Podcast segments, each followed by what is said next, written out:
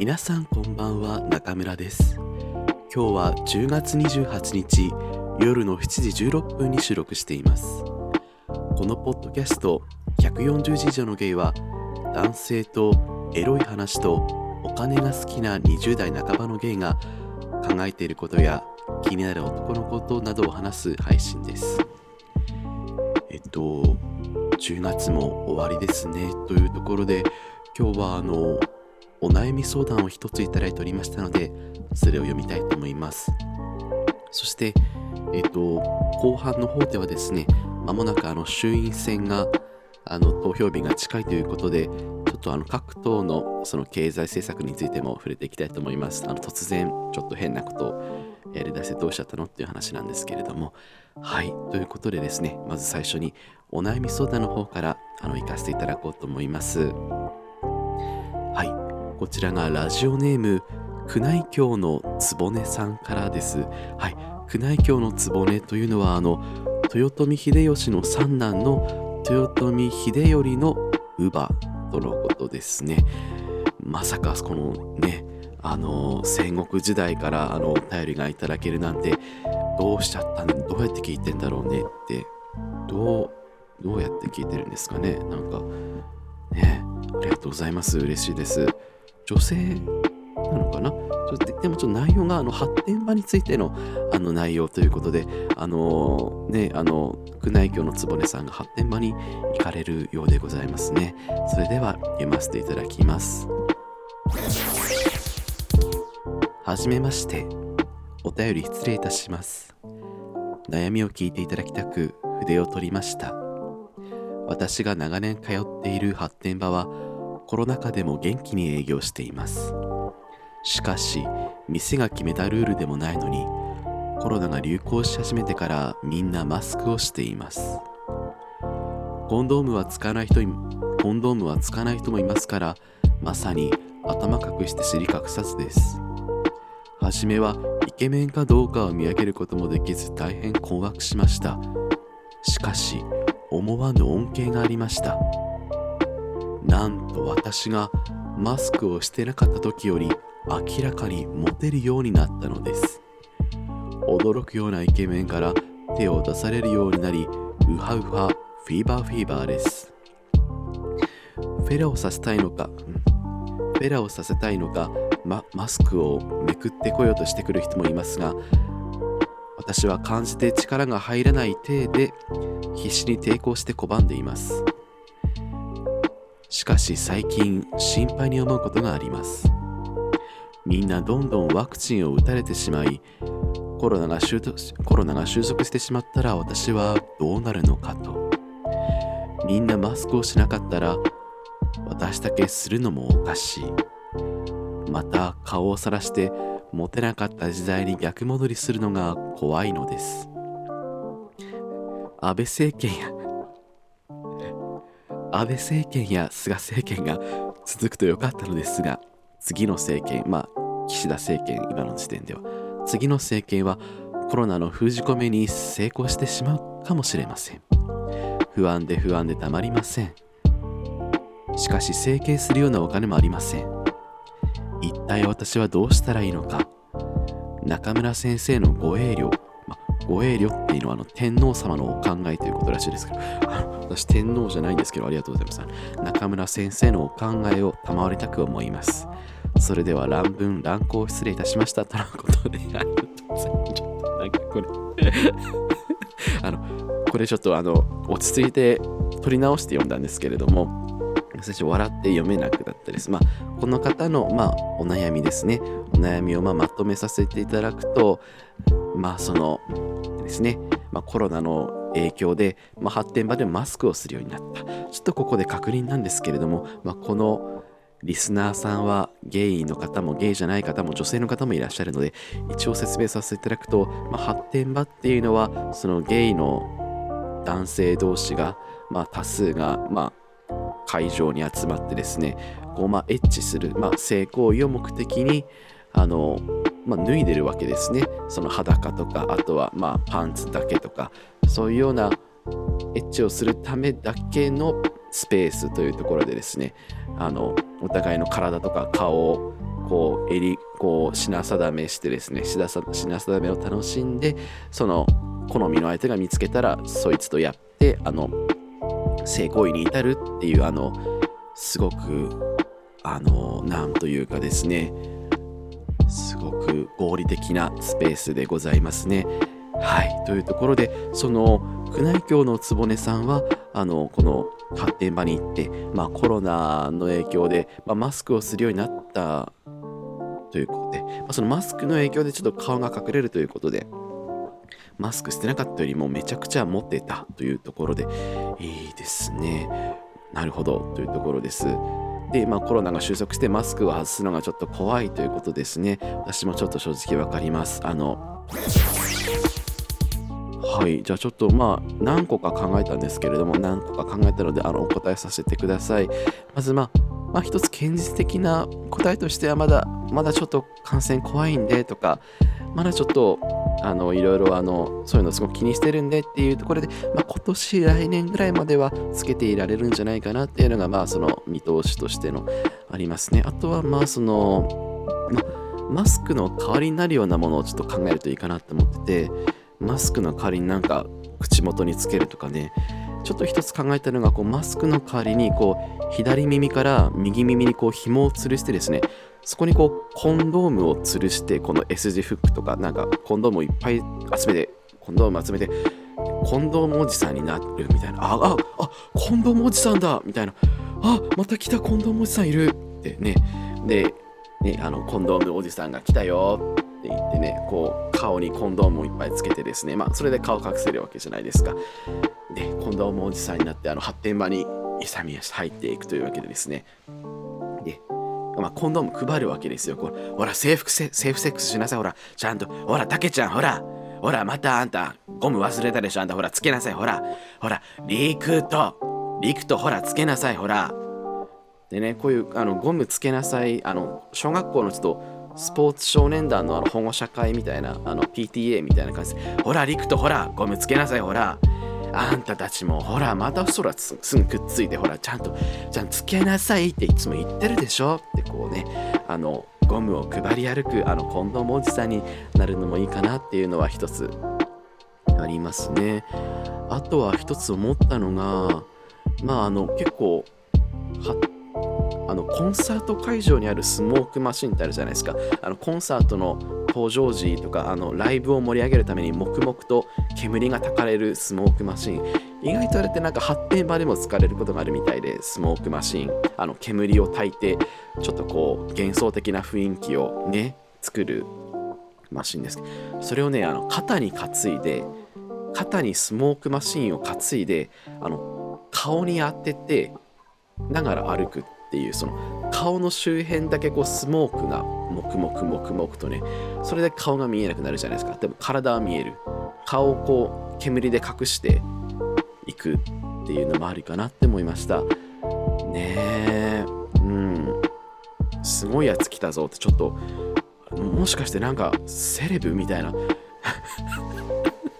しかしてちょっとスモークたかれてるから、なんかなんか歌手なんじゃないか、ちょっと歌手なんじゃないかあるみたいな風にこう勘違いさせちゃうこともあるかもしれないですね。うん。あとはまあ、まあ、実力も力技でいけばこう相手の視力を奪うとかね。多分あのこの宮内庁の局さんはですね、モテるということは、あの多分体はすごいいい体をしてらっしゃると思う。多分筋肉とか多分いいエッチな体をしてると思うので、体はモテる。ただちょっとね、顔がちょっと不安だってことも、相手の視力を奪いに行く、まあ、ちょっとまあね、こうちょっと近づいてこようとしたらこう催涙スプレー、あのね、あの王冠に押された時に使うスプレーをシャッとやって、こううわってなってる瞬間にガバッっていって、そのままいただきますしてください。いただきます、はい、召し上がれ。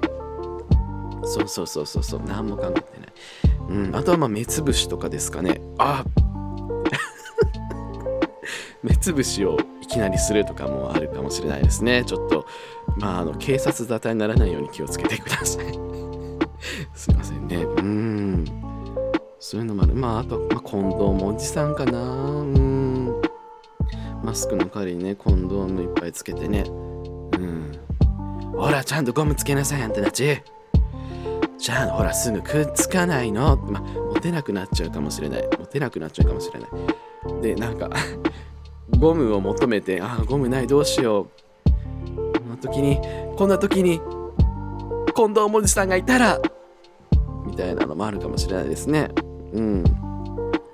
あとはもうお手軽で言うとこうちょっとこうずっとずっと上を向きずっと上を向き続けて歩くみたいなこうずっとずっと天井見て歩いてるんですよ。こうずっと天井を向いてこう顔が見えないようにして天井だけ向いて歩くっていうのもあるかもしれない。もしかしたら。あ、ちょっとあの人どうしたのかな。でもなんかいい体してるしな。あ、いい体してるけどずっとなんか天井見てるな。どっちかな。どっちだろうなみたいなちょっとそのミステリアスな感じも出していくのもいいかもしれないですね。うーん。またちょっとずっと顔をこう小刻みに震え続けるみたいな。こうずっとこのあのね、こうあの赤べこ赤べこみたいな感じでずっと常にこう。顔ガンガンガンガンガンガンガンガンってちょっとこう残, 残, 残像でね残像でごまかすっていうか残像こ う, こうずっとこう顔ガンガン振り回あれあれイケメンイケメンブスイケメンブスイケメンブスどっちみたいな残像で残像でごまかすっていうのもあると思います。うーんああ面白い。すいませんねちょっとでもまあ多分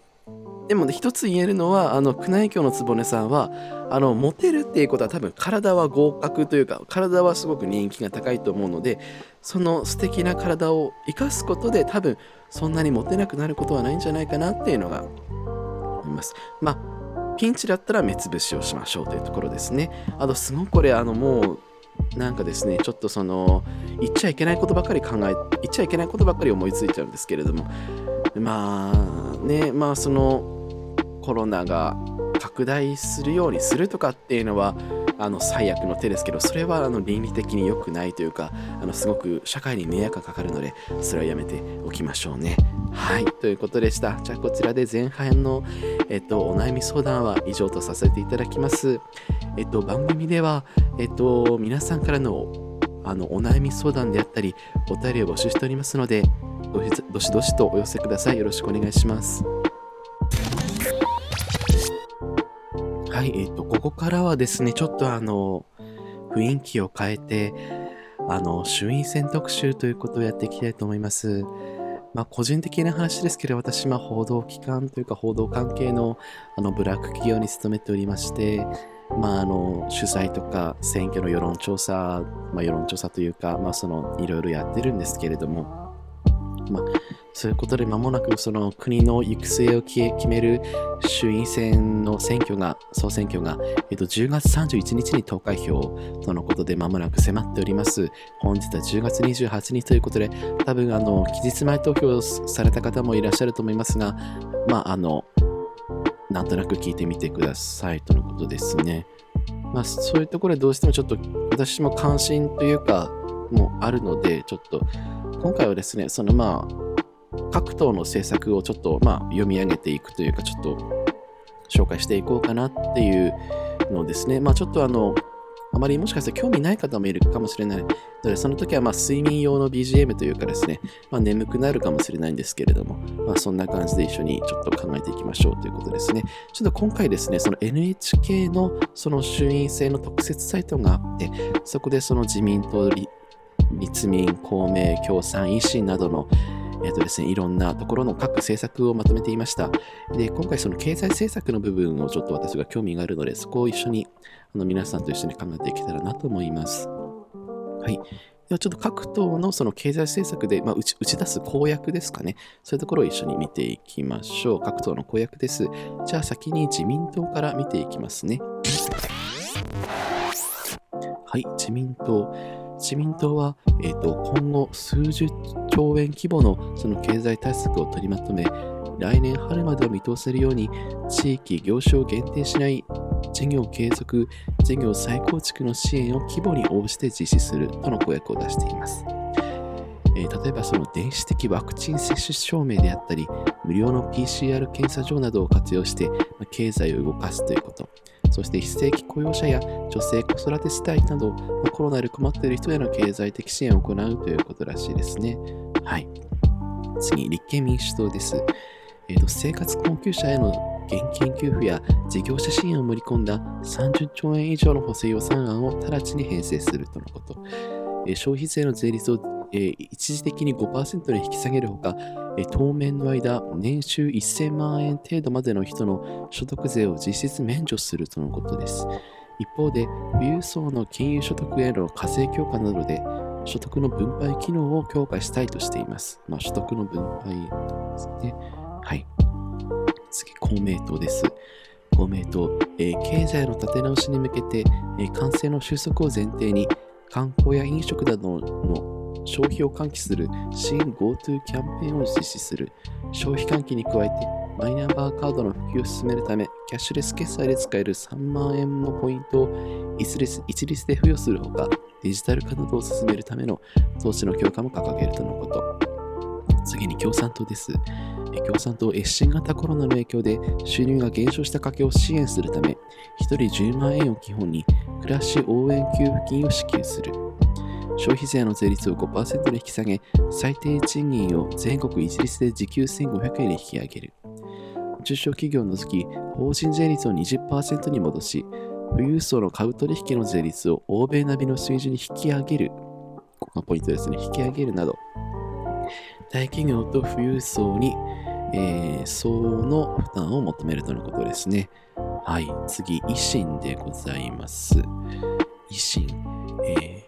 ー、過度なインフレを招かない範囲で積極的な財政出動や金融緩和を行う。にねんかんを目安に消費税の税率を ごパーセント に引き下げ、年金保険料の支払いの免除などで可処分所得を増やし、家計消費の回復を目指す。株式会社に農地の所有を認めるなど、え産業の新規参入規制の撤廃や緩和を行うとのことです。次に国民です。えー、積極財政に転換することで給料が上がる経済を実現する。新型コロナの影響を踏まえ、すべての国民への一律じゅうまんえんの現金給付や、えー、次元一元的な一, 一時的な消費税率 ごパーセント の引き下げなどごじゅっちょうえん規模の緊急経済対策を行うとのこと、えー、続いてれいわ新選組、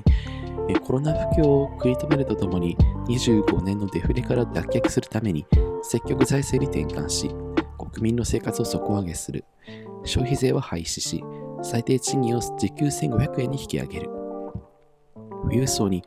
相応の負担を求める財政税制改革にも取り組むとのこと。はい、続いて社民党です。えー、新型コロナで傷んだ生活を再建するためにさんねんかんにわたって消費税率をゼロにする。財源として大企業の内部留保への課税や法人税、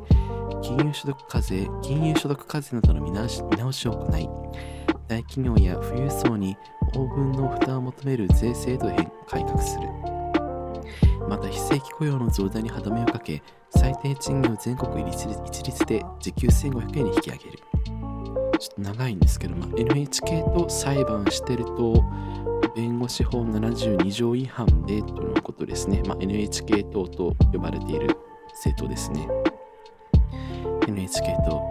エヌエイチケー が受信料徴収のため委託法人に行わせている訪問行為は弁護士法ななじゅうにじょう違反で徹底的に追及していく。また エヌエイチケー のスクランブル放送を実現する。新型コロナによって冷え込んだ景気を刺激するため期限付きの電子マネーじゅうまんえんなどの現金給付を政府に求めていくとのことでございました。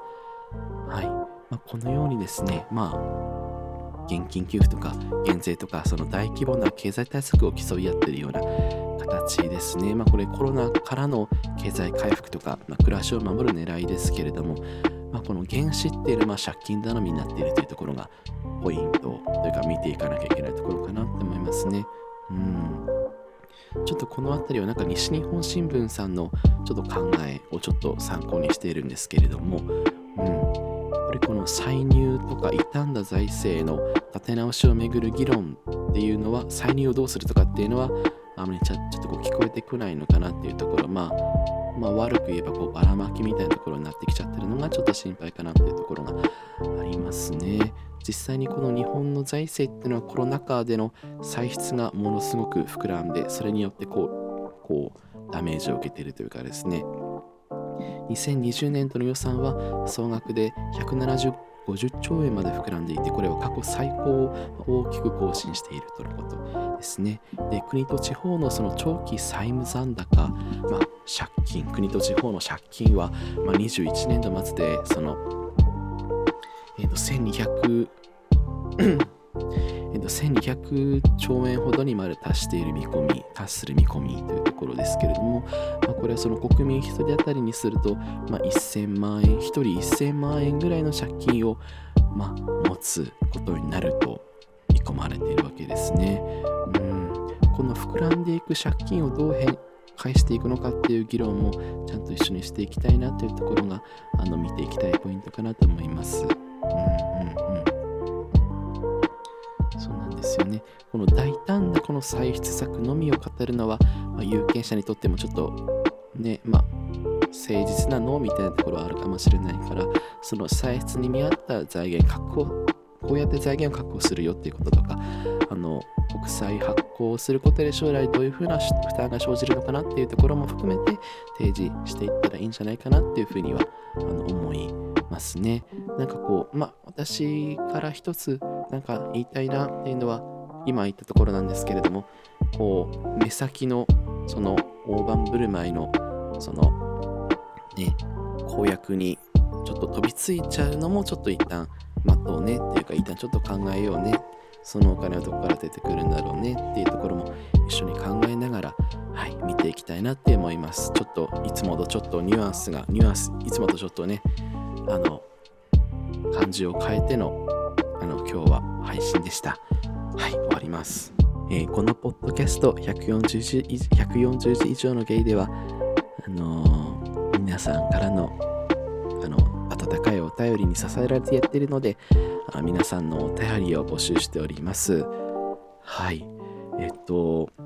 ちょっとどこにお便り送ればいいのか分かんないっていう方はですね、私のブログのひゃくよんじゅうじ以上のゲイというブログがありまして、そこにですね、あの随時更新と書かれた記事があるんですけれども、まあ、随時更新でこれまであのコラボした配信をまとめてる記事があるので、そこにあのえーと、Google フォームを設置してありますし、このポッドキャスト Spotify でも、えーと、Apple ポッドキャストでもあのリンクのところに Google フォームのリンクを貼ってあるので、それをぜひ見てみてくださいとのことです。はい、ということでだんだん寒くなってきたので、皆さんあのお風呂にしっかり入ってお布団をいっぱいかぶって、あの体にはお気をつけてください